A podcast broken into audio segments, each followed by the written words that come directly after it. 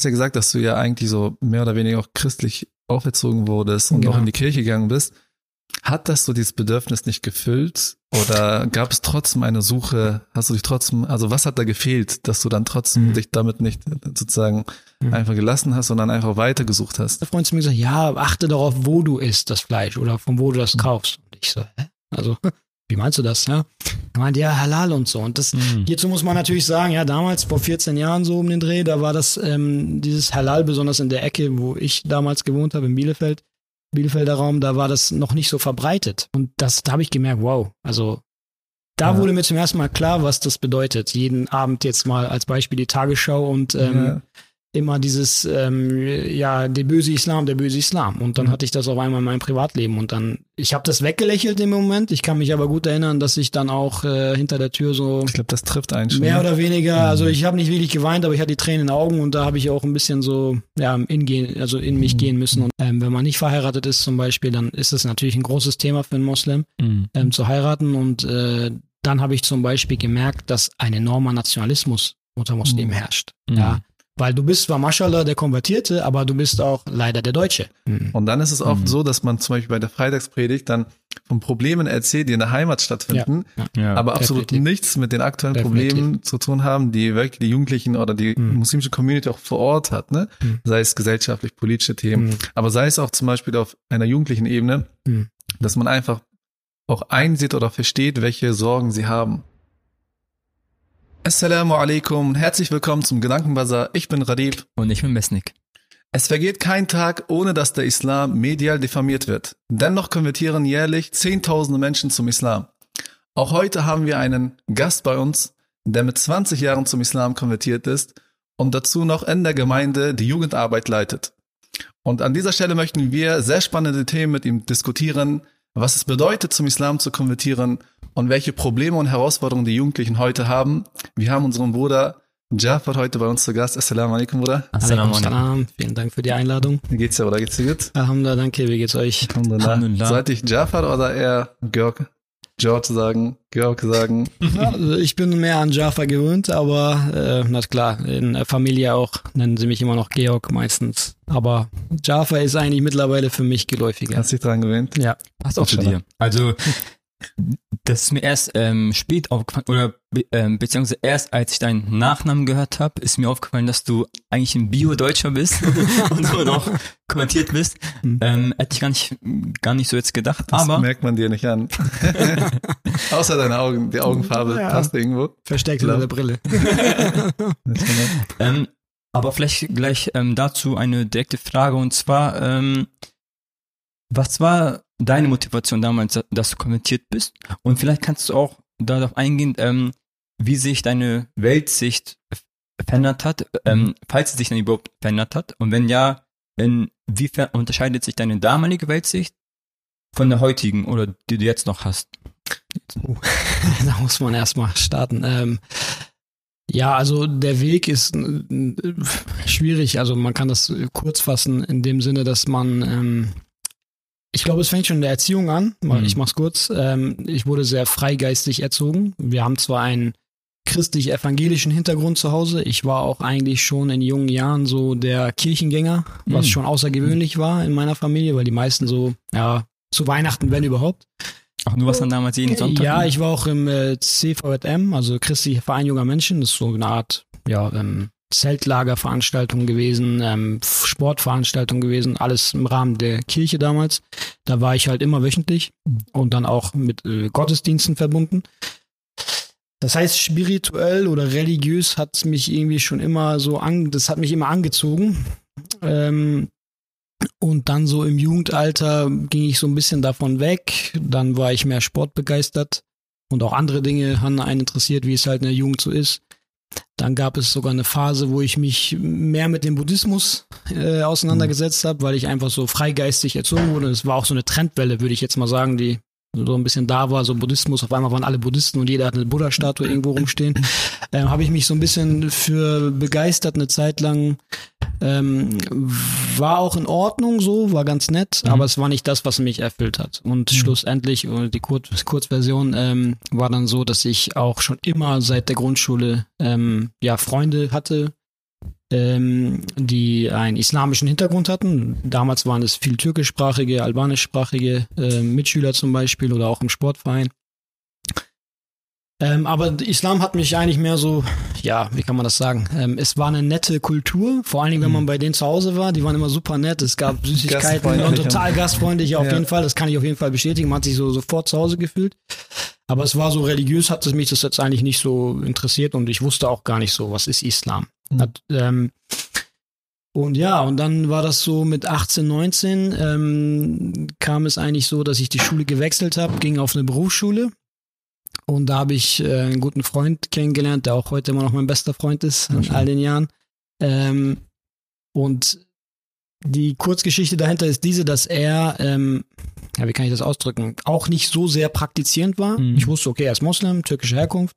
Ähm, ein bisschen mehr als vielleicht andere, aber jetzt nicht, wer weiß, war jetzt nicht der Moscheegänger ständig oder irgendwie sowas und ähm, hab dann nach der Schule ihm, ich habe eine Ausbildung angefangen, er hat, glaube ich, weiter irgendwas in der Schule gemacht, ähm, habe ich ihm aus den Augen verloren, äh, so ein Jahr lang und dann hat er sich so circa nach einem Jahr bei mir gemeldet, während ich noch in der Ausbildung war und dachte, ey, lass doch mal treffen, wie geht's Mhm. dir?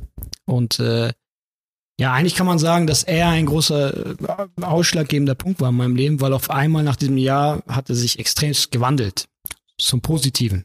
Und ich habe mich gewundert, warum ist er so? Mhm. Ähm, er war schon vorher natürlich ein guter Mensch, aber es war so sehr sanft und sehr ähm, ja spirituell auch irgendwo. Mhm. Und er sagte, ja, also ich praktiziere jetzt meine Religion mehr und ich nehme das Okay. ein bisschen ernster, das Ganze. Und ähm, ähm, da habe ich dann so gemerkt, gut, irgendwie, da fing es eigentlich an. Was ist Islam? Was hat der Islam mit dieser Person gemacht, dass er jetzt so geworden ist? Und dann haben Ja. wir uns, kann ich mich gut erinnern, immer montags getroffen, weil ich montags frei hatte. Mhm. ähm, immer so sind wir ein bisschen in die Stadt gegangen da bei uns und ähm, ja, ein bisschen spazieren, ein bisschen was essen und dann irgendwann habe ich immer mehr Interesse bekommen und habe auch angefangen, ihn immer mehr zu fragen. Ja, und Mhm. äh, ja, und natürlich kam man an seine Grenzen irgendwann. Äh, natürlich hat man auch viele allgemeine Fragen, die auch vielleicht ein bisschen tiefer sind. Ähm, und er hat auch gesagt, du, ich kann dir auch nicht alles beantworten, ich bin kein Gelehrter, kein Imam. Komm doch einfach mal mit in die Moschee. Und äh, das war für mich so, nee, so Moschee nicht, warum? Ähm, und man darf nicht vergessen, es äh, ja, war ja schon nach dem 11. September. Ja, Mhm. 2001. Also ich bin jetzt 34 Jahre alt. Damals war ich so 19, 20, sage ich mal, um den Dreh, würde ich jetzt schätzen. Ja, es war mehr 19, glaube ich. Und ähm, da war natürlich, äh, die Anschläge waren schon da, irgendwelche Taliban und sonst was, was man alles Mögliche im Fernsehen gesehen hat, war schon Mhm. jeden Tag medial präsent. Das war jetzt nicht so, dass man gesagt hat, als Nicht-Muslim, ich gehe zack in die nächste Moschee und guck mir das mal an. War das nicht abschreckend auch irgendwo? Also die Ähm, Begegnung mit dem Islam dann so einem politischen Kontext? Ja, es, es, es war nicht einfach. Also das war so eine kleine Hürde. Ich muss sagen, die wurde mir genommen durch den Kreis, den ich hatte, von Leuten, die ich schon vorher kannte und wusste, okay, das sind vernünftige Leute und äh, ich war mir sicher, da sprengt sich jetzt keiner in Luft oder so von Ja, denen. ja. Ja. Ähm, äh, aber es war dennoch so, dass ich dachte, okay, Moschee, das war schon so ein Schritt. Mhm. Okay. Aber ja, wo, wo ich immer mehr Interesse äh, hatte, dann habe ich gesagt, gut, komme ich mal mit. Und das war dann auch ein sehr schönes Erlebnis. Ich kann mich noch gut daran erinnern, da war dann ein irakischer Herr, ähm, der war ja damals zu dem Zeitpunkt so Mitte 40, würde ich schätzen. Und ähm, was mich sofort erstaunt, der konnte super Deutsch. Das war ganz wichtig für Mhm. mich, ja, weil man hatte ja gedacht, okay, da waren mehr türkischsprachige Leute und er hat äh, wirklich sehr schön mit mir sich Zeit genommen, auch gut geredet und äh, es war so, ich sage mal so wie so ein Domino-Effekt. Also es ist Stein für Stein ist in meinem Kopf irgendwie gefallen und äh, irgendwann, ja, war das so, dass ich gesagt habe, hey, Ja. das ist es so. Ja. Also da bist du zu Hause. So. Ja. Interessant ist, dass man so auf, auch auf so einer biologischen Ebene von einem Anbetungsinstinkt ja auch redet. Mhm. Und dass der Mensch von, von, von seiner Natur her aus danach anstrebt, eine höhere Macht anzubeten. Mhm. Und du hast ja gesagt, dass du ja eigentlich so mehr oder weniger auch christlich auferzogen wurdest und Genau. auch in die Kirche gegangen bist. Hat das so dieses Bedürfnis nicht gefüllt? Oder gab es trotzdem eine Suche? Hast du dich trotzdem, also was hat da gefehlt, dass du dann trotzdem Mhm. dich damit nicht sozusagen Mhm. einfach gelassen hast, sondern einfach weitergesucht hast? Also ich bin immer sehr vorsichtig, äh, weil man, ich will jetzt nicht Leute jetzt zum Beispiel christlichen Glaubens Ja. oder jüdischen Glaubens oder sonst was immer so ein bisschen abwerten. Natürlich klar, äh, sonst wäre ich kein Moslem, wenn ich das nicht für äh, näher an der Wahrheit halten würde. Mhm. Und ich sage auch, also oft fragen mich auch Nicht-Muslime, ja, warum sind sie denn überhaupt konvertiert? Dann sage ich ja, ähm, oder was hat ihnen das mehr gegeben? Mhm. Als, äh, als äh, das, dem Christentum zum Beispiel. Und ich sage, ja, äh, ich bin doch immer noch, so könnte man sagen, Jude, ich bin immer noch Christ, deswegen bin ich Moslem, weil ich vereine, der Islam vereint das ja alles. All die Propheten, all die Botschaften, die sind ja dort. Ich habe noch eine Version der Gott, göttlichen Offenbarung, die neuer ist, den Koran. Ich habe noch einen Propheten mehr, ja, ich habe äh, quasi all das, was sie auch haben, nur ich habe sogar noch mehr. Und ähm, so kann man das vielleicht auch ganz, ganz simpel Also, dass man selbst an die Ursprungstexte glaubt. Auf jeden Fall, ja. Torah Und- und, Injil. Zur anderen Frage, ja, also meine Mutter berichtet mir, daran kann ich mich nicht mehr erinnern, da war ich zu klein noch, also um mich jetzt wirklich konkret daran zu erinnern, im Grundschulalter schon im Religionsunterricht habe ich ständig alles Mögliche hinterfragt. Mhm. Also, und das war wirklich noch Religionsunterricht, wo man wirklich, äh, ja, es christlich ein bisschen intensiver. Heute ist natürlich Religionsunterricht, kriege ich sehr oft mit, äh, ja, so ein bisschen nebenbei mal über alles sprechen und mehr Ethikunterricht, anstatt eigentlich über Religion zu sprechen. Ähm, nicht überall, aber hier ist es in den größten Teilen so. Und ähm, ja, damals habe ich schon scheinbar, meine Mutter mir gesagt, ständig, äh, der Lehrer gesagt, aber warum ist das so, aber warum ist das so, und warum Mhm. ist das so, und warum ist dies so, und irgendwie kam keine Antwort und irgendwann musste meine Mutter auch mal zur Schule kommen und sagte, hey, was ist da los? so, mit hinterfragte alles, ja, so ungefähr. Und also jetzt rückblickend bin ich ähm, der Erziehung äh, sehr dankbar, die ich hatte, dass ich so frei erzogen wurde, weil ich einfach für mich selber die Wahl treffen konnte und einfach gucken konnte, was ist für mich das Richtige. Und wie hat eigentlich deine Mutter darauf reagiert, als du ihr gesagt hast, dass ich konvertiert bin? Ähm, ich glaube, es war gar nicht so ein, ey Mama, ich bin jetzt Moslem, sondern es war so ein Prozess, ja, Mhm. der so schleichend. Es war ja auch bei mir so. Es war jetzt nicht so, dass ich morgens aufgewacht bin und tada, ich bin jetzt Moslem, ja, Mhm. sondern es war so ein Prozess, wo ich so reingewachsen bin. Klar gab es den ein oder anderen Moment. Es gab auch den Moment bei mir, wo ich wusste, okay, jetzt ist es soweit. Aber ähm, ähm, sie hat das schon mit beobachtet und hat damit eigentlich sehr, ja, hat gut darauf reagiert. Mhm. Also meine Alhamdulillah. Großmutter, die letzten Jahr verstorben ist, Gott hab sie selig, ähm, ähm, die war die einzige und das war auch ein ausschlaggebendes Erlebnis in meinem Leben, ähm, wo ich gemerkt habe, was Medien mit Menschen machen können. Mhm. Ähm, die stand wirklich mal vor mir mit Tränen in den Augen und äh, meinte zu mir so, ja, aber das, was ich da im, im, im Fernsehen sehe, äh, das machst du doch nicht, oder? Hm, war Mhm. Und, äh, und da war ich sehr schockiert. Ich meine, wir reden hier von der Großmutter, die dich seit deiner Geburt kennt, ja, und äh, über Jahre eigentlich immer begleitet hat. Und ich hatte auch ein sehr enges Verhältnis zu ihr. Ähm, und das, da habe ich gemerkt, wow, also da Ja. wurde mir zum ersten Mal klar, was das bedeutet. Jeden Abend jetzt mal als Beispiel die Tagesschau und ähm, Ja. immer dieses, ähm, ja, der böse Islam, der böse Islam. Und dann Mhm. hatte ich das auf einmal in meinem Privatleben. Und dann, ich habe das weggelächelt im Moment. Ich kann mich aber gut erinnern, dass ich dann auch äh, hinter der Tür so Ich glaube, das trifft einen schon. mehr oder weniger, Mhm. also ich habe nicht wirklich geweint, aber ich hatte die Tränen in den Augen und da habe ich auch ein bisschen so, ja, in, gehen, also in mich Mhm. gehen müssen und das ein bisschen verdauen müssen. Aber ich habe das in dem Moment vor ihr weggelächelt, habe sie im Arm genommen und meinte, mein Gott, mach dir Ja, keine Sorgen, was für ein Quatsch. Aber so, das hat schon wehgetan auf jeden Fall. Das hat sich ja leider nicht unbedingt ins Positive gewandt. Ne? Ich meine, so Mhm. 53 Prozent der Deutschen fürchten ja den Islam Mhm. noch heute. Und ähm, ich kann mir das sehr gut vorstellen. Ich meine, man spürt das ja unter den Muslimen selbst. Manchmal, wenn man so Geschwister mit einem Bart sieht oder auch so Schwestern mit einem Mhm. Hijab. Mhm. Ich meine, die Muslime selbst haben schon so äh, diese, ja, diese Bilder kommen dann einem hoch, Ja, ne? ja. Klar. dass man dann plötzlich an gewisse Gruppen denkt, plötzlich an gewisse Milizen denkt, etc. Ich meine, die Massenmedien haben so einen Effekt auf einen, dass der Muslim schon wirklich so, wenn man den Begriff Terrorismus in den äh, Mhm. Raum werfen würde, Mhm. ich glaube, bei jedem würde das Bild eines Muslims sich konstruieren. klar. Ja, ein Muslim mit einem, mit einer Jalabia, vielleicht Ja. mit einem und einer Gebetsmütze. Mhm. Und bei einer Person, die ja nichts, also die davor kein Muslim einfach war, Mhm. ist, glaube ich, der Pro oder der Weg dahin zum Konvertieren einfach Mhm. noch stärker erschwert.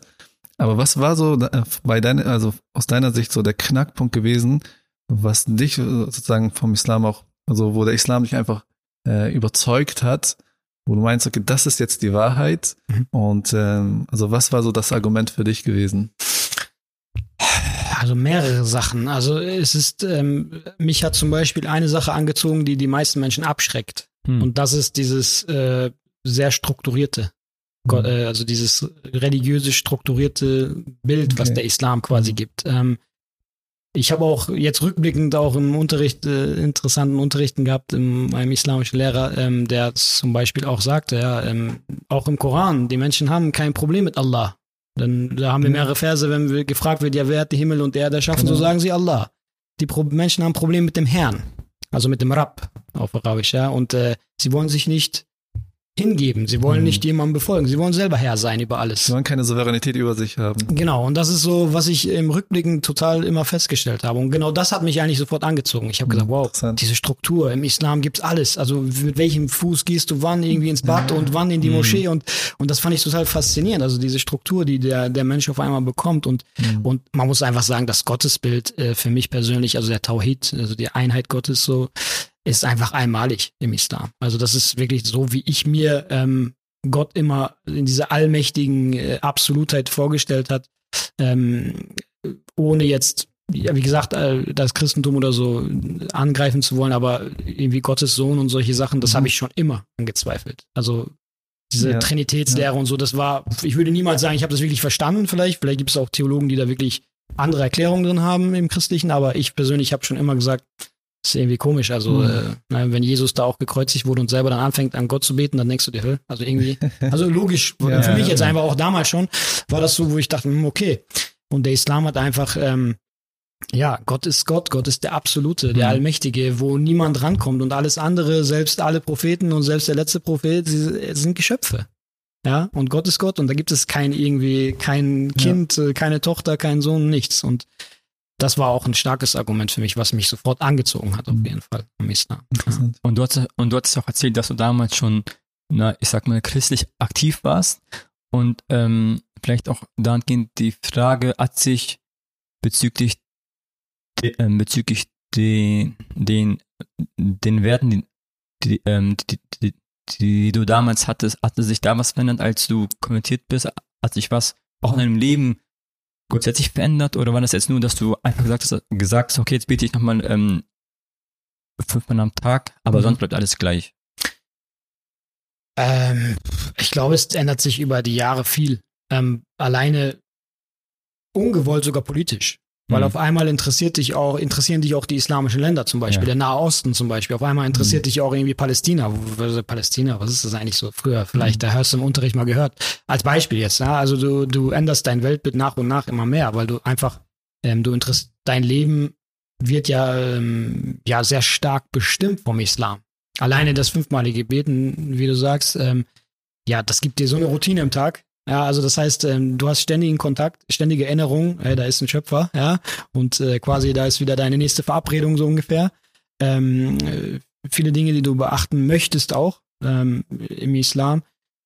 Also vom dem Aspekt her würde ich sagen, das ganze Leben ändert sich nach und nach in Mhm. einer gewissen Weise. Natürlich, klar, ähm, in gewissen Charakterzügen bleibt man immer der, der man Ja. war, so. Ne? Man wurde ja auch, wie gesagt, es war auch 20. Ne? Ich habe 20 Jahre nicht islamisch gelebt, sage ich jetzt mal so rund. Das ist ja auch nicht wenig. Ja, andere sind vielleicht auch viel früher zum Islam gekommen. Aber ähm, ja, es ist eine Sache, die ähm, gerade so, was dann auch die politische und auch die Berichterstattung über den Islam und auch dann ähm, den Nahen Osten und ja die bösen islamischen Länder Mhm. ständig und so und die bösen Muslime, das hat sich dann natürlich sehr stark geändert, weil ich mich dann auch alternativen Medien bedient habe und mal Mhm. andere Meinungen gehört hat, anstatt immer die Tagesschau. Ja. Ich glaube, an dieser Stelle ist auch interessant, dass, ähm, also bei mir kann ich das zum Beispiel aus meiner Perspektive auch erzählen. Man ist natürlich in eine islamische Familie hineingeboren und äh, man bekommt sehr vieles schon, schon so automatisch mit. Aber ich glaube, so der entscheidende Punkt hat dann auch gefehlt, dass man dann so die Werte, die man auslebt, dahinter auch ein, eine gewisse Rationalität erkennt, dass man einfach versteht oder auch verinnerlicht, dass die Überzeugung, die man hat, man auch rational belegen kann, dass, äh, dass man es einfach nicht, man folgt dem nicht einfach blind, Mhm. sondern man kann auch schon durchaus belegen, warum man so lebt, wie man lebt.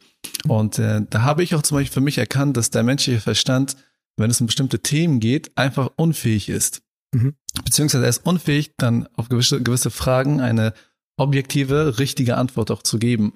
Wenn es um Wissenschaften geht, okay, der menschliche Verstand ist in der Lage, die Materie zu analysieren, ja, zu Mhm. beobachten und zu testen. Mhm. Wenn es aber zum Beispiel um die Frage geht, was der Sinn des Lebens ist, ja, was Glück bedeutet und worin das Glück auch liegt, Mhm. wie man es erreichen kann, welche Moral, moralische Werte auch richtig sind, die man leben sollte, da gehen ja die Meinungen auseinander, weil der menschliche Verstand das einfach nicht Mhm. begreifen kann, weil er einfach subjektiv ist und die Materie an sich nicht zu dir spricht. Mhm. Ja, das heißt, das hier ist das Trinken, das Wasser redet nicht zu mir, wie ich es benutzen soll, Mhm. sondern ich interpretiere es ja hinein. Ja. Und an dieser Stelle habe ich dann auch für mich gemerkt, dass es wirklich das Rationalste und Schlauste ist, wenn man wirklich eine Souveränität akzeptiert, Mhm.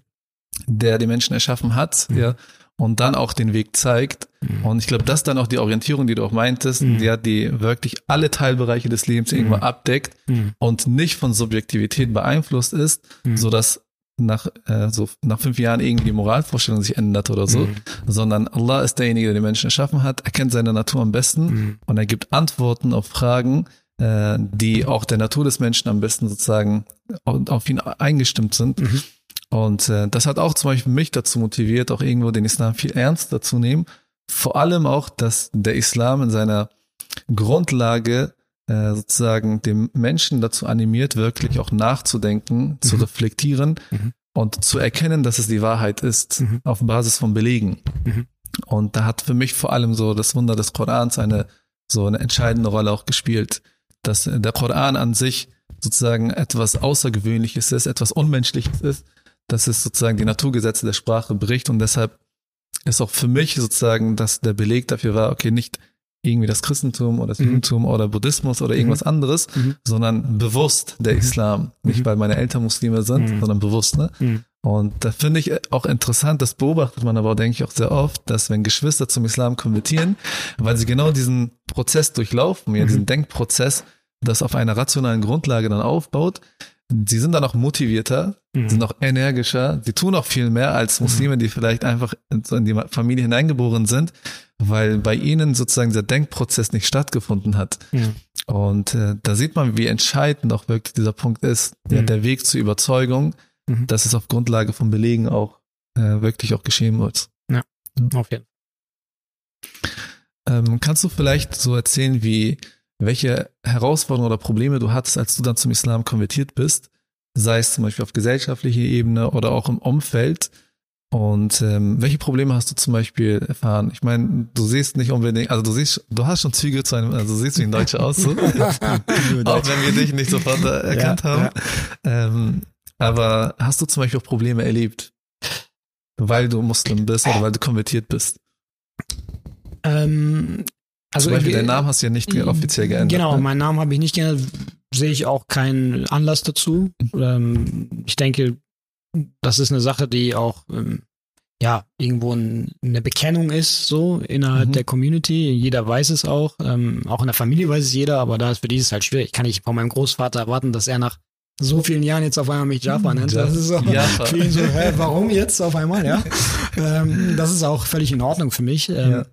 Aber äh, gesellschaftlich muss ich sagen, hatte ich eigentlich jetzt außerhalb äh, der islamischen Community oder der Familie eigentlich kaum irgendwas gespürt. Mhm. Ähm, weil einfach, ja gut, jetzt habe ich ein bisschen mehr Bart. Damals hatte ich, ich habe meinen Bartwuchs sehr spät bekommen eigentlich. Ähm, ähm, hatte ich, äh, sah ich jetzt vielleicht noch mehr deutsch aus, ja, als jetzt. Und ähm, äh, ja, ich glaube, Bart tragen sowieso jetzt sowieso noch mehr. Es war ja auch äh, eine Zeit lang jetzt ganz Trend irgendwie für Ja, die Hipster wurde alle Hipstermode, irgendwie. Ja, ja, ja. die Hipstermode jetzt jeder hat einen Bart. Ja, gut, das war damals noch nicht so, aber trotzdem war ein Bart jetzt nicht so und auch ich hatte ja Mhm. nicht so einen langen Bart und so. Mhm. Da war das alles okay. Ähm, Problematiken gab es auf jeden Fall so für mich. Ähm, ja, ähm, ich glaube, es ist nicht falsch. Man sagt ja, im Islam ist man ja wie, wenn man konvertiert, wie ein Neugeborener. Mhm. Ja, ein neugeborener Mensch. Und das kann ich rückblickend auf jeden Fall immer stärker, umso mehr ich darüber nachgedacht habe, auch in der letzten Zeit zum Beispiel, obwohl es ja schon länger her ist, auf jeden Fall bestätigen, weil du bist wie ein Baby. Ja, du kommst auf die Welt und du musst jetzt erstmal ABC lernen. So, wie laufe ich, wie spreche ich? Und im Islam bedeutet das genauso, ja, wie bete ich überhaupt? Ja, ich kann mich zum Beispiel an eine Sache sehr gut erinnern. Ähm, äh, meine Freunde haben dann damals zu mir gesagt, ja, ähm, du bist jetzt konvertiert, äh, Schweinefleisch, das war für mich klar so, ja, Schweinefleisch esse ich nicht mehr, kein Thema, das ist logisch, das kennt man auch, die Juden essen auch kein Schweinefleisch, ist auch nicht so Mhm. dramatisch, wir haben auch wenig überhaupt Mhm. Fleisch gegessen und so. Darauf kann man verzichten. Genau, das war jetzt nicht so, ja, aber dann irgendwann hat der eine Freund zu mir gesagt, ja, achte darauf, wo du isst, das Fleisch oder von wo du das kaufst. Und ich so, hä? Also, wie meinst du das, ja? Er meint, ja, halal und so. Und das, Mhm. Hierzu muss man natürlich sagen, ja, damals vor 14 Jahren so um den Dreh, da war das ähm, dieses Halal, besonders in der Ecke, wo ich damals gewohnt habe, in Bielefeld, Bielefelder Raum, da war das noch nicht so verbreitet. Ja, also ähm, klar gab es schon türkische Restaurants und so weiter, aber da waren jetzt nicht so wie heute. Ich war vor kurzem mal wieder da in der Stadt und da sind jetzt auch überall Halal-Logos im Schaufenster und ich sehe auf einmal Schwestern mit Hijab dort arbeiten. Das war undenkbar zu der Zeit damals. Mhm. Ähm, jetzt ist das auch, auch ein bisschen präsenter, auch die, die, das Gefühl für Halal-Essen zum Beispiel oder allgemein für Halal-Leben ist ein bisschen anders geworden. ist präsenter geworden. Ähm, und ich wusste zum Beispiel gar nicht, was ist Halal.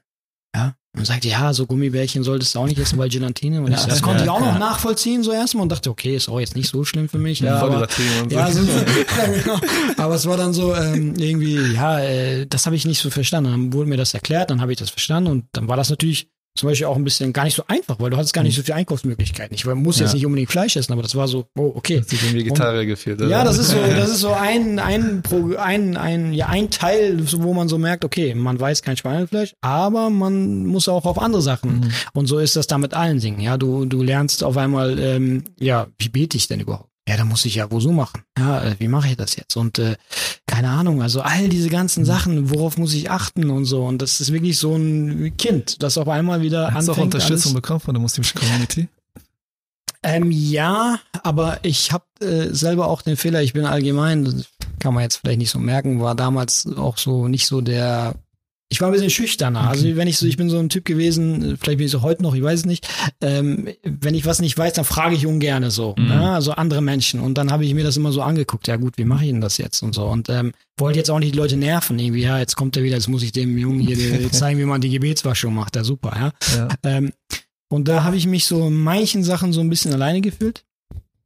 Ähm, aber es lag auch ein bisschen an mir, muss ich sagen. Mhm. Also, dass ich nicht einfach ein bisschen offener war und gesagt, hey Leute, Mhm. ich brauche jetzt eure Hilfe und so. Ja, und es waren viele Dinge. Also ich kann mich, äh, was mich heute noch immer stört, ja, das ist immer dieses so, wenn jemand konvertiert, sagt man Mashallah, Mashallah, ja, aber man ist, äh, viele Muslime, ähm, besonders, ja gut, mittlerweile bin ich seit ein paar Jahren jetzt in Hamdullah verheiratet, aber ähm, wenn man nicht verheiratet ist zum Beispiel, dann ist es natürlich ein großes Thema für einen Muslim Mhm. ähm, zu heiraten. Und äh, dann habe ich zum Beispiel gemerkt, dass ein enormer Nationalismus unter Muslimen Mhm. herrscht. Mhm. Ja. Weil du bist zwar Mashallah der Konvertierte, aber du bist auch leider der Deutsche. Ja.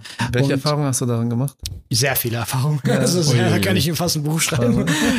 also es war jetzt nicht so, dass ich irgendwie, äh, irgendwie vom einem Haus zum anderen wegen Heirat gegangen bin, darum nicht, Ja. aber ich habe einfach gemerkt, ähm, in, der, in den verschiedensten Communities, dass es so ist, dass einfach, ähm, wie gesagt, du bist immer der Besondere so ein bisschen. Das Mhm. hört sich jetzt ein bisschen arrogant an, aber so meine ich Aber nicht. du Aber du bist halt der so andere. bleiben. Ja, du bist der Ja. andere. Aber wenn es um meine Tochter geht, Ja, das äh, das geht nicht, ja. Und dann spielt es auch, habe ich gemerkt, keine Rolle, äh, welche Nation es war, ob es die türkische, afghanische oder sonst was jetzt war, dass äh, da überall so ein bisschen Mhm. Ängste herrschen. Ja gut, äh, ist zwar nett und so, ich kenne ihn aus der Moschee vielleicht Mhm. vom Sehen und so, aber Ab- das war's dann auch, ja. Das aber auch Stopp. Also das halt Stopp, diese Grenze und dann. Aber ähm, was hättest du dir jetzt rückblickend noch in anderen Bereichen gewünscht? Ähm, wie hätte die oder wie kann man am besten einen Kommentierten in der Community empfangen oder betreuen oder was würdest du dort empfehlen? Also ich glaube auf jeden Fall brauch, brauchen die Gemeinden äh, schon irgendwie ein Auffangbecken, sage ich jetzt mal so, äh, Mhm. für, so- für Menschen, die konvertieren, weil einfach ähm, man muss man muss sich auch Zeit nehmen für diese Leute und man muss Ja. gucken, jeder Mensch ist individuell. Ich muss schauen, okay, was bewegt ihn. Und wichtig ist, glaube ich, erstmal, dass man A, B, C durchgeht. Mhm. Ich habe zum Beispiel auch den Fehler gemacht. Ich wollte sofort irgendwie Z alles. Ja, ich wollte sofort zum Z. Ja, ich wollte sofort zum letzten Buchstaben vielleicht. Ähm, und ähm, erstmal, dass man zum Beispiel wirklich beim Tawhid das absolut Wichtigste, äh, Mhm. wirklich die Einheit Gottes versteht. Wie ist das Gottesbild im Islam? Mhm. Dass man sich wirklich äh, sehr stark damit auseinandersetzt. Ähm, und dann wirklich äh, erstmal die Verbindung zu Gott, das ist ja das Wichtigste überhaupt, die wirklich stabil aufbaut und dann rüber zu den Propheten geht und so weiter. Also dass man wirklich, wirklich von Anfang an wirklich das wie im Kind, ja, wirklich so beibringt. Und das gab es halt in der Form nicht so. Du wurdest quasi in so ein Becken geschmissen, so, da ist Freitagsgebet, verstehst nicht mal, was der predigt, ja, du sitzt da so Ja, und machst Mashallah, Mashallah, Alhamdulillah, äh, und du weißt gar nicht, was er eigentlich gesagt hat, so ungefähr.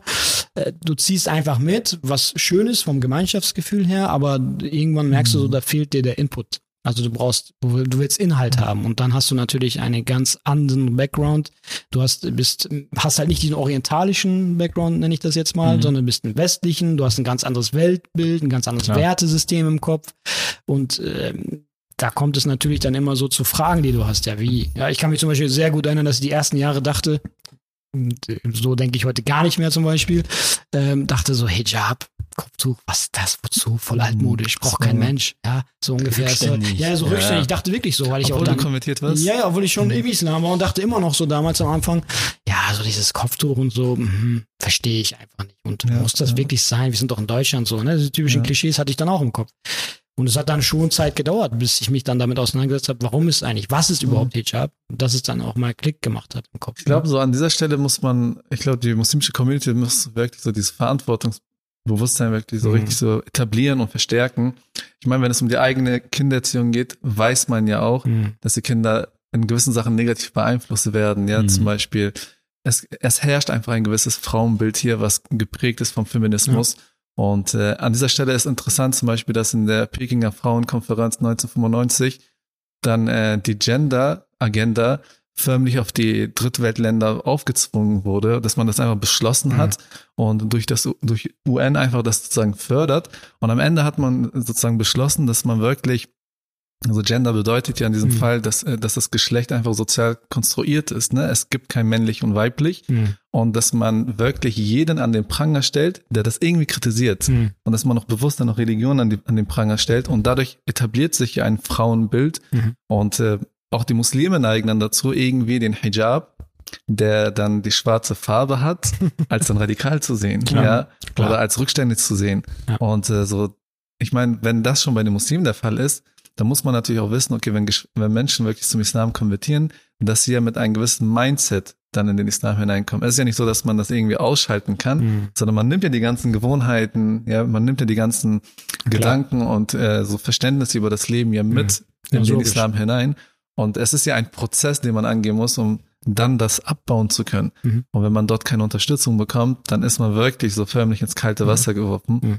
Und ähm, ich glaube, so an dieser Stelle auch unser Appell an die Moscheen, ja, an die Mhm. Gemeinden, Ja. dass man dahingehend so das Bewusste auch Ja. angeht, ne? Mhm. Ja. Und bist vielleicht deswegen auch ähm, Jugendleiter geworden? Also war das auch so ein Teil deiner Motivation, dass du meinst, ey, ich will jetzt den, den anderen helfen, ich will auch ähm, eventuell Kommentierten Mhm. eine, eine, eine Stütze sein. Mhm. War das deine Motivation oder was war deine? Ja, auf jeden Fall. Also ähm, ich hatte, also zu der Jugendarbeit, die ich mache, äh, habe ich auch einen konvertierten Kurs bei uns hier. Ähm, aber es ist so eine Sache, die, die ähm, ja noch nicht so angenommen wurde. Ja, also ich habe da so ein Pärchen gehabt und so ein Ehepaar, die sind aufgekommen, Ach. beide. Ja, ich hab, mit denen habe ich viel gemacht, aber ansonsten war eher weniger Resonanz, vielleicht auch weniger Interesse, ich weiß es nicht. Aber es ist auf jeden Fall eine Sache, ähm, die ausschlaggebend war für mich, weil ich einfach gesehen habe, da sind so ja Lücken einfach. Und ich glaube, dass man ähm, ja äh, die die die Augenhöhe hat mir gefehlt. Also entweder hatte ich das Problem, ich habe mit einem Imam, also mit einem Imam zu tun gehabt, der irgendwie ähm, den ich nicht gut verstehen konnte und der aber wieder so hoch theologisch gesprochen hat, dann ich, dass das gar nicht auf zu mir runterkam und ich das Mhm. gar nicht verstanden habe. Ähm, oder aber es war dann so, dass ich die Freunde hatte, die es mir nicht erklären konnten. Ja, ähm, Das das wieso, weshalb, warum war nicht da. Mhm. Und ich glaube, das sind immer so die wichtigsten Fragen. Also ich glaube, dass ähm, das auf jeden Fall eine Motivation für mich war, ähm, auch weil ich das auch in den Gemeinden gesehen habe, dass Jugendliche, egal ob sie jetzt konvertiert sind oder nicht, ich glaube, Mhm. bei Jugendlichen ist es, glaube ich, ganz egal, ähm, weil sie kommen in ein Alter, 13, 14, 15, das pubertäre Alter, wo sie einfach von der Natur aus einfach sich orientieren und gucken, ja gut, äh, mein Körper verändert sich, mein Leben verändert sich, ich interessiere mich auf einmal als Junge für die Mädchen. Mhm. Früher waren Mädchen ekelig in der Grundschule, jetzt auf einmal finde ich sie interessant, was passiert hier gerade? Ähm, und ja, jetzt trauen sich viele nicht zum Beispiel zu Mama und Papa, weil sie Mhm. wissen genau, das ist haram, sofort so, da kommt so das Ende, ja, und dann wird auch nicht darüber diskutiert. Aber ich glaube, genau diese, da ist es wichtig anzusetzen und dass man sagt, ja, wieso ist das denn nicht erlaubt überhaupt? Mhm. Was, was bringt dir überhaupt jetzt, wenn du jetzt eine Beziehung mit diesem Mädchen eingehen würdest mit 15 Jahren? Zum Beispiel darüber muss man sprechen. Ja, ja. Ähm, und da muss es Leute geben in den Gemeinden, die sich um solche Sachen kümmern, denke ich, dass ähm, sie quasi einen, ja, einen Vertrauten haben. Ja, Mhm. wo sie wissen, okay, ich kann mit jeder Frage zu dieser Person hingehen und sagen so, hey, ich habe äh, das und das erlebt oder ich fühle mich gerade so und so, weil ganz ehrlich, ich kann es verstehen, ich würde es in dem Alter auch nicht machen. Zum Imam würde ich erst recht nicht Mhm. gehen, würde ich mich total schämen. Ja. Leider, ich sag mal so, das äh, ja, hört sich vielleicht ein bisschen böse an, aber das ist so meine Erfahrung. Leider haben wir auch gerade sehr viel in orientalischen Kulturen, Kreisen, ähm, so eine Hierarchie in der Familie, dass Mhm. keine Augenhöhe ist äh, so zwischen ähm, Kind und Eltern, sondern mehr so, du bist mein Kind, du bist mein Eigentum, sage ich mal ganz böse, und du machst das, was ich dir sage. Ähm, äh, das führt natürlich dazu, dass ich, wenn ich jetzt ein Kind wäre, mein Vater so wäre, ich natürlich nicht zu meinem Vater gehen würde und ihm sagen würde, hey Papa, ich habe hier Probleme, Ja, kannst du mir helfen, sondern ich wüsste sofort, es gibt gleich Ärger. Ja, Mhm. und natürlich im Umkehrschluss bedeutet das, dass äh, Jugendliche dann in irgendeine Richtung laufen können, ähm, wo sie dann anfangen, auf die schiefe Bahn zu geraten Mhm. oder ja, sich irgendwie verirren. Ja. Ja, Und, an dieser äh, Stelle, also ich, ich persönlich habe Ja. sehr viele Erfahrungen auch in der Moschee selbst gemacht, dass, äh, also man merkt und beobachtet, dass wirklich auch viele unserer Imame zum Beispiel die deutsche Sprache nicht so gut beherrschen. Und äh, dass dahingehend auch einfach der Kontakt zur Gesellschaft dann irgendwo mehr oder weniger unterbrochen ist Mhm. und man einfach die Sensibilitäten und die Sorgen der muslimischen Community auch vielleicht nicht direkt wahrnimmt. Mhm. Und dann ist es oft Mhm. so, dass man zum Beispiel bei der Freitagspredigt dann von Problemen erzählt, die in der Heimat stattfinden, Ja. aber absolut definitiv. nichts mit den aktuellen Definitiv. Problemen zu tun haben, die wirklich die Jugendlichen oder die Mhm. muslimische Community auch vor Ort hat, ne? Mhm. Sei es gesellschaftlich, politische Themen, Mhm. aber sei es auch zum Beispiel auf einer jugendlichen Ebene, Mhm. dass man einfach auch einsieht oder versteht, welche Sorgen sie haben. Zum Beispiel kamen sehr viele zu mir und wollten mit mir darüber sprechen, wie der Islam zur Evolutionstheorie steht, Mhm. ja. Und äh, oder andere wiederum, äh, dass äh, ob dann die Wissenschaft und Glaube ja überzeugen einen Widerspruch Mhm. darstellt. Und genauso auch die Frauenbilder etc., ja, Feminismus und alles drum und dran oder auch mehr, mehr Ehe, ne? Und Ja. äh, das sind dann so Themen, womit sie dann auch ankommen, weil aber die Imame zum Beispiel diese Probleme nicht kennen, ja, oder nicht wissen, dass die Jugendlichen diese Probleme haben oder die Muslime generell, die hier heranwachsen, thematisieren sie das nicht. Mhm. Und diese Wissenslücke führt dazu, dass dann auch wirklich am Ende man zum Beispiel auch Zweifel bekommt, weil das einfach nicht beantwortet wird. Und wenn man dann Ansprechpartner hat, ja, wie, Mhm. wie du es jetzt so bist, so, dass man einfach Jugendliche hat, selbst die doch die deutsche Sprache sprechen, die auch hier kultiviert wurden, herangewachsen sind und auch wirklich die Probleme hier kennen Mhm. und auch passende Antworten darauf haben, das schafft auch Vertrauen und das schafft dann wirklich diese Brücke dann. Mhm. Und ich kann mir sehr gut vorstellen, dass auch tatsächlich dann die Eltern auch auf dich zukommen. Ja, und das ist bei mir zum Beispiel der Fall. Die Eltern kommen dann auf einem zu und möchten, dass wir dann den Kontakt zu ihren Kindern aufbauen, weil zwischen den Eltern und den Kindern einfach der Kontakt unterbrochen ist. Teilweise sogar, dass die Eltern zum Beispiel ähm, eine andere Sprache sprechen Mhm. und die Kinder einfach nur die deutsche Sprache Ja. beherrschen. Das heißt, Ja. sie können nicht mal miteinander kommunizieren. Mhm. Ja. Und das sind dann extrem große Probleme und Gefahren, die daraus Und Diskrepanzen noch vor allem, ne? Ja. Mhm. Ja, auf jeden Fall. Also es sind viele Sachen, die da problematisch sind. Ich würde auch sagen, die Sprache allgemein ist sowieso ein Problem. Ähm, ich habe zum Beispiel das, ich habe mich ja nicht hingestellt und habe gesagt, ich mache jetzt hier die Jugendarbeit in der Gemeinde, sondern es war wirklich so, und da habe ich mich sehr gewundert damals, ähm, dass die Eltern zu mir gekommen sind, die Mhm. ich so aus der Moschee kannte, und sagen, möchtest du nicht für unsere äh, Kinder was machen? Und ich habe dann sofort auf den Imam verwiesen und sagte so, ja, wir haben hier sogar mehrere Imame. Wer bin ich denn, dass ich äh, Unterricht gebe? Ja, so ungefähr. Und ähm, die haben dann so ein bisschen gelächelt und meinen so, ja, aber ähm, sie sind hier aufgewachsen und sie kennen die Kultur, die sie bewegt quasi, unsere Kinder. Ähm, es wäre, sie haben einen anderen Zugang. Und habe ich gesagt, ich würde es machen, aber also eigentlich würde ich den Imam Ja, vorziehen, weil er hat viel mehr Wissen als ich. Ja, wer bin ich denn?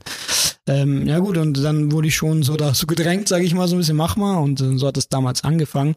Und ich habe ich kann mich sehr gut daran erinnern. Ich habe einfach gedacht, gut, wie ich kenne die Kinder alle nicht so, nur vom Sehen vielleicht, so aus der Gemeinde. Ähm, aber jetzt will ich einfach wissen, ja, was bewegt die? Und dann habe ich was gemacht und das habe ich immer noch, die Zettel habe ich immer noch. Ich habe den allen weißes Papier gegeben, einen Stift hingelegt und habe gesagt, keinen Namen draufschreiben. Ich möchte einfach nur, ich sag Islam und ihr sagt alles, was euch einfällt Mhm. dazu.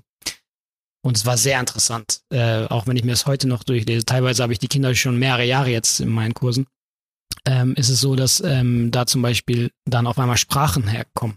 Ja, Persisch, Türkisch oder sonst irgendwas. Mhm. Ja, ähm, keine Ahnung. Ähm, meine Reise in die Heimat Mhm. verbinde ich mit Islam. Aber eigentlich gar nichts Islamisches auf den Zetteln stand. Der. Moschee war schon ganz okay, so, das war schon nah dran. Oder vielleicht mal Koran oder so, da war ich schon froh. Aber wo ich mir dachte so, wow, diese Kinder verbinden die ganze Zeit die andere Welt mit dem Islam. Also sie leben Mhm. quasi in zwei Ja, Welten. Ja, Kultur und Islam. Genau, also es sozusagen, ist eigentlich so ein Kulturislam gewesen. Und es ist so eine Sache, wo ich gemerkt Mhm. habe, oh, das ist eigentlich genau das, was ich nicht will. Ich will, dass diese Kinder, obwohl sie ähm, ja jetzt in Deutschland aufwachsen oder wahrscheinlich auch schon fast alle hier geboren sind, ähm, trotzdem sich hinstellen können und sagen können, ey, ich bin Deutsch und ich bin Moslem und ich bin sonst noch irgendwas vielleicht auch noch, ja, und ich bin trotzdem Moslem.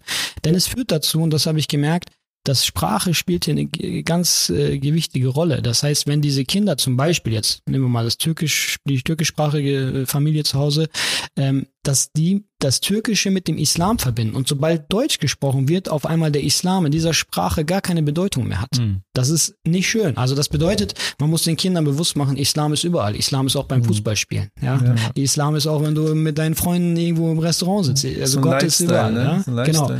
Und das führt immer zu diesen Parallelen, diese Parallelwelten, die dann entstehen. So. Und ähm, da muss man so ein bisschen gegenarbeiten und auch den, kind, den Kindern motivieren. Hey, ihr seid religiös. Das ist egal, wo ihr seid, welche Sprache ihr sprecht. Und äh, das ist, äh, der Islam ist eine, hat, kennt die Nation nicht und irgendwelche, äh, irgendwelche, ja, ich glaube, Nationalitäten. ich glaube, so ein ja. Problem, was generell vorherrscht, ist, dass, ähm, dass an sich so die Lernkultur, die unsere Imame zum Beispiel in der, äh, in der Heimat sozusagen Hm. Visionunterricht wurden, dass sie das einfach übertragen auf, äh, auf, auf Deutschland und Mhm. Hamburg beispielsweise. Hm. Und äh, also sie wurden ja extrem disziplin also dis- dis- diszipliniert einfach erzogen, dass du wirklich, wenn du sitzt, ja okay, du bist im Unterricht, zum Beispiel in der Moschee, und dann musst du zuhören und darfst nicht lachen, darfst nichts machen. Genau. Ne? Und Mhm. äh, aber am Ende des Tages, die Kinder, die hier sind, sie haben zum sie gehen von Montag bis Freitag äh, in die Schule und das Wochenende haben sie eigentlich Zeit, wo sie vielleicht für sich das nutzen wollen. Und dann müssen sie nochmal in die Moschee. Und wenn Mhm. sie das nochmal denselben Programm wie in der Schule, in der Moschee dann auch Richtig. erfahren, dann äh, wirklich wird so dieses Islambild einfach eingeschränkt auf du sitzt, hockst dich hin Genau. und dann liest du einfach nur und du darfst nicht lachen, du darfst nichts machen und der Ja. Islam besteht nicht daraus, dass man auch lachen kann, Spaß haben kann Hm. und dass der Islam auch wirklich Grillen bedeutet, Fußballspielen bedeutet genau. ne? und Spaß mehr. haben, Ja. man darf Spaß haben. Ja, dieses Auch Bild wird einfach kaputt gemacht. Hm. Und Hm. deshalb merkt man auch, wenn, wenn es darum geht, in die Moschee zu gehen, dann sind sie in der Moschee zum Beispiel, sind ruhig. Ja, Mhm. wenn sie draußen sind, denkt man sich, okay, man hat die Jacke des Islams in der Moschee gelassen Richtig. und Jetzt man lebt sein Leben weiter. ja. Ja, ja, ja, definitiv. Ja. Also es ist ein großes, das sind große Probleme. Also es muss auf jeden Fall so sein, dass wir natürlich machen, also ich zum Beispiel versuche das immer wieder Ausflüge zu machen oder wie du auch gesagt hast, mal zu grillen oder irgendwas zu tun. Aber wichtig ist, ich habe zum Beispiel auch, ich habe zum Beispiel samstags meistens die Unterrichte hier in der Moschee, weil, wie du sagst, natürlich Montag bis Freitag ist klar, die sind Ja, alle ja. und man selber ist ja auch irgendwie arbeiten und so weiter. Das Wochenende ja, dann, dann gehen die Kinder, die ich zum großen Teil habe, noch vorher in die, zum Beispiel in die persische Schule hier. So, die kommen Mhm. vom Unterricht und kommen dann in meinen Unterricht. Und da habe ich sofort gesagt, oh Mann, also die Armen, also so ungefähr. Und dann muss ich natürlich irgendwie das natürlich so gestalten, dass sie Mhm. Spaß haben und auch gerne kommen. Weil äh, ich will nicht der böse, trockene Lehrer sein, der ich jetzt das so reinprügelt, ja, Ja. sondern es funktioniert muss, auch nicht, Genau, ne? es funktioniert nicht. Und es ist ja auch, Ja. ich sage, habe das auch oft zu den Kindern gesagt, ihr, ich sage, ihr müsst nicht kommen, ja, wenn ihr nicht wollt, sondern ihr, ihr sollt kommen, weil ihr wollt, ja, Mhm. weil es euch Spaß macht, weil es euch was gibt und weil wir hier eine schöne Gemeinschaft bilden und Alhamdulillah, die sind eigentlich noch alle so dabei, also seit Jahren. Ähm, Du hast niemanden verjagt. Ja, weiß ich nicht, ich hoffe nicht. So ähm, klar, mal der eine oder andere geht mal über die Jahre irgendwie Ja. ein bisschen weniger oder so, aber Ist mal was Also, Lustiges äh, passiert? Hast du vielleicht was Lustiges erlebt? Ja, viele lustige Fragen. gibt es keinen Spaß. Nein, viele lustige Fragen auch immer wieder. Also äh, ich finde, von Kindern lernt man enorm viel. Also das Ja. unterschätzt man ja sehr. Also äh, ich mache ja auch zum Beispiel hier in der Moschee dann äh, die Gruppen, die kommen, die Schulklassen, die hier ankommen, die führe ich ja jetzt auch seit einigen Jahren. Und äh, ich glaube, dass viele Menschen immer so Kinder nicht ernst nehmen und Jugendliche. Mhm. Und das ist für mich, natürlich äh, ist es immer wieder so, was man durchredet und durchgeht. Ich meine, der Koran ändert sich ja nicht oder also das, der Tawhid ändert sich ja nicht. Das muss ja immer Ja, wieder ja. wiederholen, klar. Also, aber es ist nie langweilig, weil der, der gegenüber sitzt, ist immer ein anderer. Und der hat eine andere Sichtweise, der hat eine andere Frage, der Ja. sieht irgendwas anders. Und dadurch bleibt es immer spannend. Ja. Wie sie vor allem die Themen verstehen, begreifen, verknüpfen. Genau, also das ist schon und interessant. wie- ich Andere glaube, Beispiele Kinder werden unterschätzt, auf jeden Fall. Definitiv, also und ähm, äh, ja, und dann kommen halt äh, auch mal die Fragen, wo dann mal der Unterricht vorbei ist und dann kommt mal der Bruder, der jetzt 14, 15 ist, sagt, ja, ich habe da jetzt so ein Mädchen, die ich toll finde und dann kommen halt diese Fragen. Und ja, ich find's gut, dass es kommt, weil es ist ja eine natürliche Sache. ja. Also Man muss ja auch ehrlich sein, ja. Wir, wir denken ja, wir Muslimen, ja, nee, sowas gibt's nicht im Islam. Ja, klar gibt's das im Islam. Das ja, es ist nur eine, hat. ja, es ist ganz angehen. natürlich. Man wird Hm, irgendwie, Probleme. ne, man, man ist jetzt im Alter, wo, wie, wie ich schon eben sagte, ja, die Mädchen oder die Jungs, wie auch immer, werden jetzt interessant, ja. Ja. Und ja, wie gehe ich jetzt aber damit um? Ja. Ich glaube, das muss man vor allem auch thematisieren, ne? Weil am Ende, ja. sonst lässt man einfach diese Thematik offen und Ja. dann füllen sie es selbst. Na klar. Ja. Und es gibt genug andere Gedanken, womit man das auch füllen kann. Ne? Ich meine, der Islam ist ein Weg, wir sagen, das ist der gerade Weg. Es gibt aber auch Mhm. hunderttausend andere Wege, die man auch eingehen kann. Na klar. Ja. Ich habe zum Beispiel ein. Ereignis gehabt, das fand ich Mhm. voll lustig. Ich musste, ich musste zum Beispiel eine Chutba halten, eine Predigt. Und es ist eigentlich so, dass wenn man eine Predigt hält, dass jeder möchte noch zuhört, ne? Mhm. Und es gibt ja auch Hadithe, dass äh, äh, diesbezüglich erstmal noch nichts sagen darf, Mhm, ne? ja. Der, für die, die zuhören. Und während meiner Predigt habe ich zum Beispiel eine rhetorische Frage gestellt und die war eigentlich klar und da hat sich einfach ein Jugendlicher gemeldet, er wollte darauf antworten, ne? ich musste mich richtig zusammengreifen, so richtig so mich konzentrieren, damit ich einfach nicht irgendwie lache oder so. Ja. Und Alhamdulillah, ich habe es überlebt. Und das war schon lustig gewesen. Man macht so, man macht schöne Erfahrungen. Und Fall. ähm, man sieht auch vor allem, wie du auch meinte, dass die extrem reif sind. Mhm. Dass ein Zwölfjähriger zu mir kommt und mit mir über Big Bang und so dis diskutiert und so. Ne? Mhm. Ja, klar. Und siehst, okay, die haben die Interesse, die haben die Reife auch. Und sie haben auch die Fähigkeit, das zu begreifen. Mhm. Und dass man dahingehend auch das Potenzial erkennt. Ne? Ich glaube, so ja, für uns, für, für diejenigen, die wirklich mit den Jugendlichen auch zu tun haben, man sieht, was für ein Potenzial sie haben. Mhm. Und dass dieses Potenzial nicht unbedingt so ausgeschöpft wird, wie man es eigentlich machen sollte. Mhm. Und weil man vielleicht ihnen nicht genügend Plattformen gibt. Man merkt das, wenn man in die Moschee geht, wenn fünf, sechs Brüder zusammenkommen, Geschwister zusammenkommen, mit denen man zum Beispiel in der Moschee reden möchte, plötzlich ist das nicht erlaubt. Ja, man Mhm. darf irgendwie so eine Ansammlung nicht haben. Ja. Das heißt, einem werden irgendwo auch direkt oder indirekt irgendwie Barrieren äh, sozusagen ja vor die Nase gehalten und wodurch dann einfach ähm, ja dieses Potenzial der Jugendlichen auch nicht ausgenutzt wird und auch nicht ausgeschöpft wird. Und weil heißt das ja auch, ähm, Ja. und weil äh, heißt das ja auch, dass, dass die Jugend eine, ein, eine Säule des Islams ist, also dass sie klar. die kommende Generation ist, die den Islam Ja. tragen wird und Ja. praktizieren wird und noch lernen möchte. Also auch gerade deswegen muss man eigentlich einen besonderen Fokus drauf legen. Auch Mhm. jetzt nicht mal so Ja. be, be, bemüttern und sagen, ja komm, Mhm. das, das, das ist das ist noch nichts für dich und so weiter und so Mhm. fort, sondern man muss wirklich auch auf Augenhöhe mit ihnen reden, mit ihnen auch vielleicht mal diskutieren über Big Ben und Co. Also es ist ja auch jetzt nichts Ja. ähm, Klar. Definitiv. Verbotenes. Also es Nee. ist so, Also ich sage das auch immer. Es gibt keine verbotene Frage. mh, Es gibt ja keine verbotene Frage. Ja, wenn ein Mensch zu mir kommt und sagt, ja, zeig mir Gott. Ja, die Frage, wo ist denn dein Gott, wenn du mal Mhm. von Gott redest? Ja, stell mir die Frage, dann können wir darüber sprechen. Ja. Ja. Also ist, jede Frage muss erlaubt sein und das müssen die Menschen äh, verstehen. Also äh, leider hat der Islam, ja, leider das hat der hat, ne? Islam das Bild hier besonders im Westen so, oh, man darf nichts hinterfragen, man darf nicht mal irgendwie überhaupt irgendwie Ja. im Sinne vom Zweifel, weil Zweifel ist ja erstmal was Positives. Ja. Der Zweifel wird dann negativ, wenn ich dem nicht hinterhergehe, Ja. wenn ich da ne- keine Ja, Lösung versuche, dann kann es zur Ablehnung und so weiter kommen. Aber erstmal an sich ist ja normal, dass der Mensch zweifelt. Das, was er nicht kennt, was er nicht verstanden hat, das zweifelt er ja auch natürlich irgendwo an erstmal. Und das muss man den Jugendlichen auch, diese Türen müssen auf sein, ja. Aber ich glaube, wir haben auch ein großes Problem, was bei den Eltern ist. Ich glaube, dass die, ähm, ähm, die Eltern manchmal auch so Wunder erwarten. Ja, zum Beispiel, die, die sind äh, Einmal in die Moschee ja, als also, Sheikh ah, zurückkommen. Ja, genau. Also der geht jetzt in der Moschee und hier, du machst jetzt, du, du machst den jetzt zum Sheikh so ungefähr, ja. Und jetzt ist der, der perfekte Moslem. Aber ja, er darf uns auch nicht widersprechen. Genau, In der islamischen Meinung. Richtig, genau. Also da, das ist natürlich auch nicht so. Ich meine, äh, klar, auf de, zu dem einen oder anderen Kind oder Jugendlichen hat man einen besseren Zugang. Der eine ist natürlich auch offener, diese eine ist vielleicht schüchterner, ähm, trauen sich vielleicht auch, ihre Fragen zu stellen. Das muss man natürlich auch irgendwo ein bisschen bearbeiten, wenn man das sieht, so im Unterricht, wenn der eine, der eine oder der andere da immer so sitzt und sich nicht so wirklich traut vielleicht.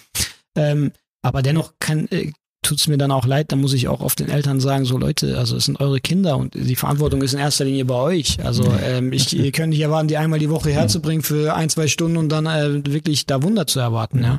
Ähm, Hast du deshalb keine leiblichen Kinder? Also, weil du schon genug in der Moschee zu tun hast, oder? nee, nee, das noch nicht. Also der Kinderwunsch ist schon 17-facher da. Vater und- genau, nee, nee. Also ähm, ich sage mal so, ihr seid meine Kinder derzeit. Aber ähm, nee, der Kinderwunsch ist schon da, inshallah. Jetzt irgendwann Schade. bald. Schade. Aber ähm, ja, also das ist schon wichtig, dass man auch den Eltern. Ich habe auch manchmal Diskussionen mit Eltern gehabt. Also Ja. ähm, Über welche Themen zum Beispiel? Ja, ein witziger Fall ähm, äh, war einmal ähm, die Diskussion mit ähm, Kindern, ich glaube auch so 13, 14, ja, darf, darf man überhaupt jemanden zwingen zu irgendwas in einer Religion? Okay. So, und ja, schwieriges Thema, ne? Okay. Auf der einen Seite, wir haben diesen Vers La ikra fid din, ne? Kein Zwang im Glauben, so, ne? Mhm. Wie interpretiert, interpretiert man diese Verse? Ja, der eine sagt so, der eine so, ne? Ähm, äh, und ich habe gesagt, ja gut, also ich habe es dann logisch gemacht. Ich habe gesagt, stellt euch vor, ähm, ihr sollt jetzt beten, Mhm. ja, aber ihr wollt gar nicht beten. So, jetzt ist die Frage, welches, welchen Wert hat das Gebet eigentlich? Weil wir beten für Gott.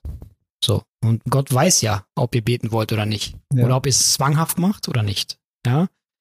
Und äh, dann haben wir das so ein bisschen bearbeitet, ganz offen, das Thema und so weiter. Und dann habe ich gesagt, so ja gut, also ihr solltet das machen mit Überzeugung, weil ihr wollt. Und dann umso höher ist der Wert eures Gebets. Wenn ihr mit einem vollkommenen Wesen vor Allah steht und wirklich betet, weil ihr vom ganzen Wesen das wollt, natürlich das das beste Gebet überhaupt, ja. Ähm, aber ich habe natürlich auch gesagt, na klar, es gibt auch Momente, wo ich mir denke, so, ah, jetzt bin ich müde, jetzt muss ich auch noch beten oder so gerade. Das passiert halt auch mal im Leben, ne?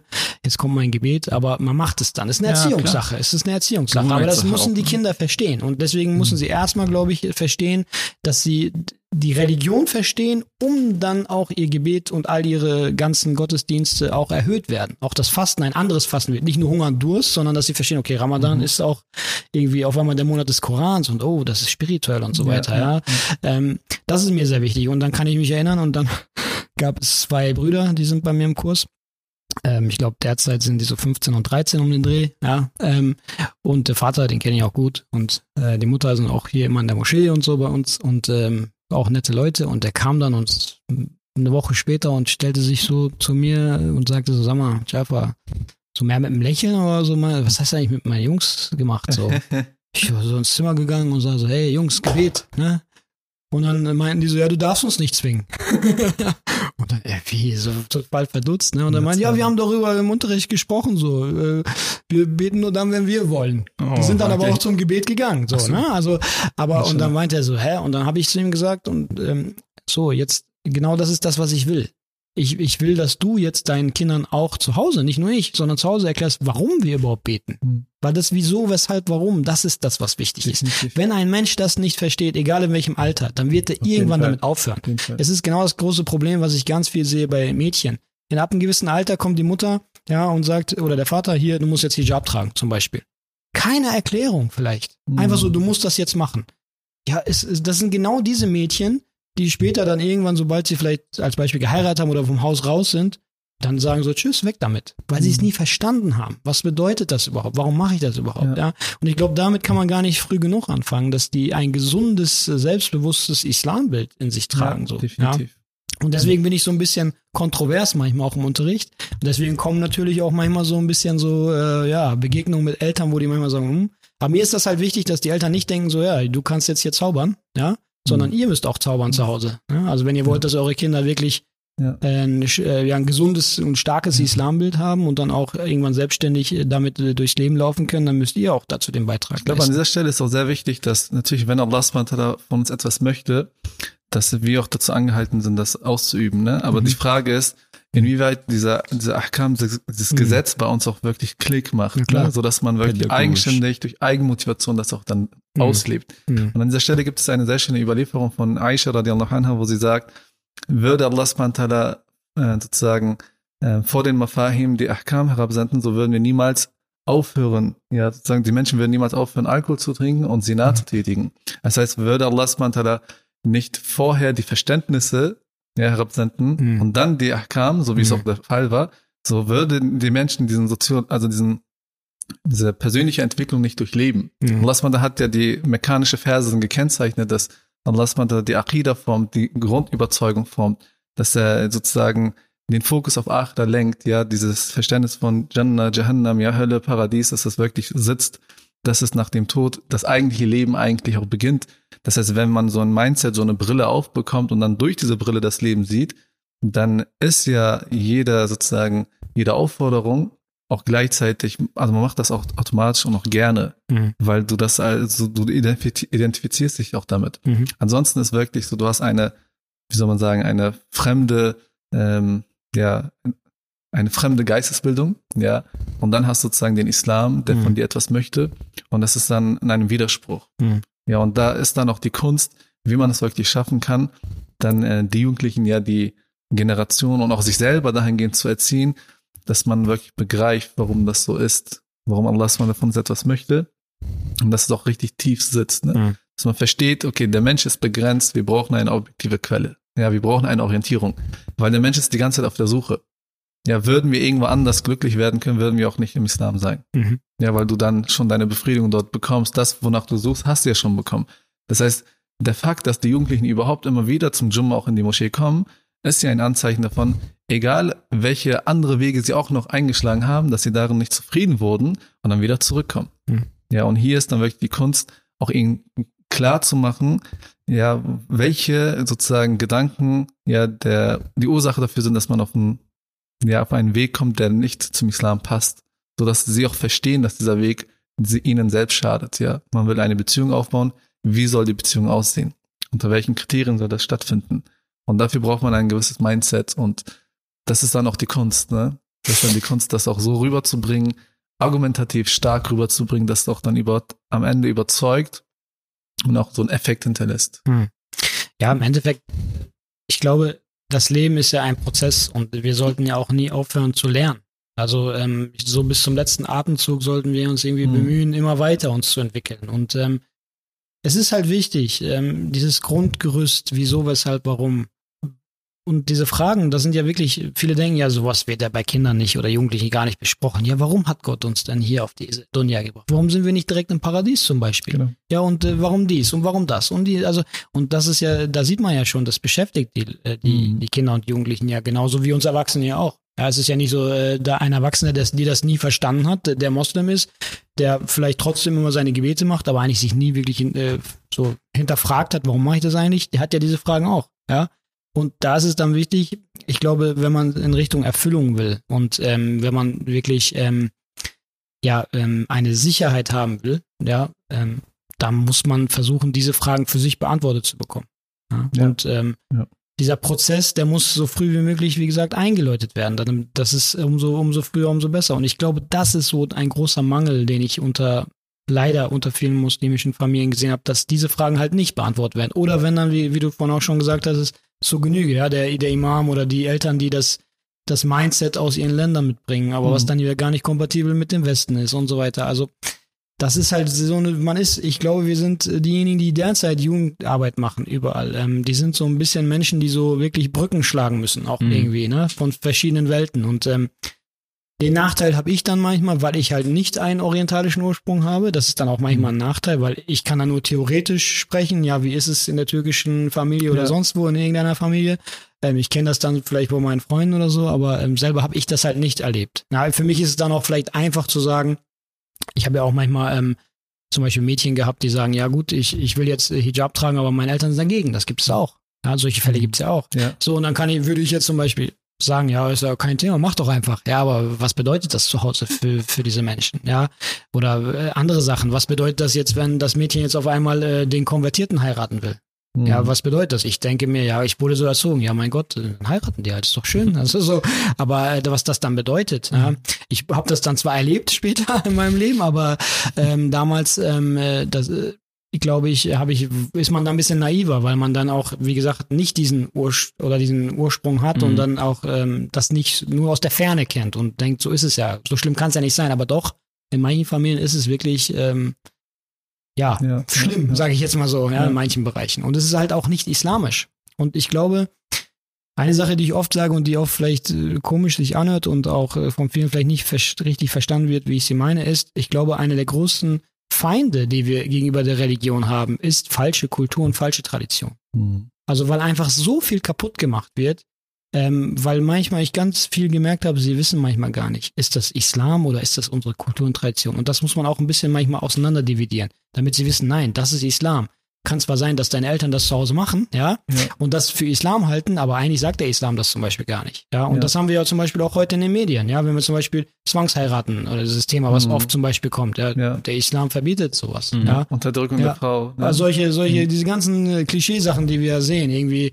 Ähm, und das ist ja das große Problem. Und das haben wir ja nicht nur in den Medien oder in den, äh, die westliche Meinung auf dem Islam, sondern das haben wir sogar unter Muslimen teilweise. Ja. Deswegen, ja, wir haben das doch schon immer so gemacht. Ja. Ja, ja. Du, wir haben schon immer die Cousine aus dem Dorf geheiratet und du wirst das jetzt auch so machen. Ja, aber wo steht denn das geschrieben? ja, ja. Und das, das muss man halt auch. Und das ist eine große Herausforderung. Und da, ich glaube, da haben es dann manchmal Leute leichter, die vielleicht dann ähm, ja einen anderen Hintergrund haben. Weil ich Mhm. bin dann halt dann wieder nur der Deutsche, du hast ja keine Ahnung bei den Eltern. Ja. Ja, da, okay, hier bis hierhin, aber nicht weiter, so ungefähr. Ja? So, das ist Ich dann glaube, die die nächste. Generation, die heranwächst, die wächst, glaube ich, so, soll man sagen, mit einem reineren Islam heran. Und äh, Ja. sie bringen auch ein anderes Mindset und eine andere Haltung mit sich, so dass man wirklich auch mit denen offener sprechen kann. Mhm. Und äh, man hat auch weniger diese Minderwertigkeitskomplexe, die wir leider oft noch in uns tragen. Das heißt, Mhm. man ist viel mutiger und offener. Das heißt, am Ende des Tages hat man viel, also man hat ein neues Potenzial einfach und man ist viel, viel stärker, wenn man auch dahingehend sich natürlich fördert. Ne? Das heißt, wenn man dann äh, sozusagen Erfahrung hat, diese Erfahrung mit den Geschwistern teilt. Und deshalb haben wir auch sozusagen Gedankenbasar ja ins Leben gerufen, dass wir dann solche ehrenwerten Brüder wie dich einladen und dann von deinen Erfahrungen auch profitieren und am Ende des Tages inshallah auch dadurch dann die Community auch bereichern und auf gewisse Probleme aufmerksam machen, sodass man daran arbeitet und sich verbessert und auch vorankommt. Ich glaube, an dieser Stelle ähm, ja, bedanken wir uns nochmal, dass du gekommen Es hat bist. sehr Spaß gemacht, Bruder. Auf Ja, jeden Fall, mir vielen auch. Dank. Danke euch nochmal für die Einladung. Es war auf jeden Fall ein cooles Gespräch gewesen. Spaß ja, die. Dimension aus Sicht eines Konvertierten, das nochmal zu betrachten. Vielen Dank. Der Mashallah engagierter ist als viele andere Muslime, die vielleicht in Stimmt. die Familie hineingeboren sind. Alhamdulillah, möge Allah subhanahu dich reichlich belohnen. Euch Amen. auch, inshallah. Weil Mohammed sagt an dieser Stelle nochmal, dass sozusagen, wenn man eine Person zum Islam bringt, ja, ist es besser, als worauf die gesamte Sonne scheint. Und äh, wenn es darum geht, qualitative Taten zu setzen, ist der Appell darin hin, sozusagen, dass man wirklich dann in die Jugend auch investiert. Und ich glaube, das ist auch die beste Investition, inshallah. Inshallah. Ja, das war's von unserer Seite aus für heute, für dieses Mal. Vielen Dank fürs Zuschauen und fürs Zuhören. Vergisst nicht, uns auf Insta zu folgen und zu abonnieren auf YouTube und uns äh, zu abonnieren auf Spotify und Apple Podcast, Genau. damit ihr keine Beiträge verpasst und verbreitet inshallah diese Videos, damit auch noch mehr Geschwister davon profitieren. In diesem Sinne, Assalamu alaikum wa rahmatullahi Wa barakatuh.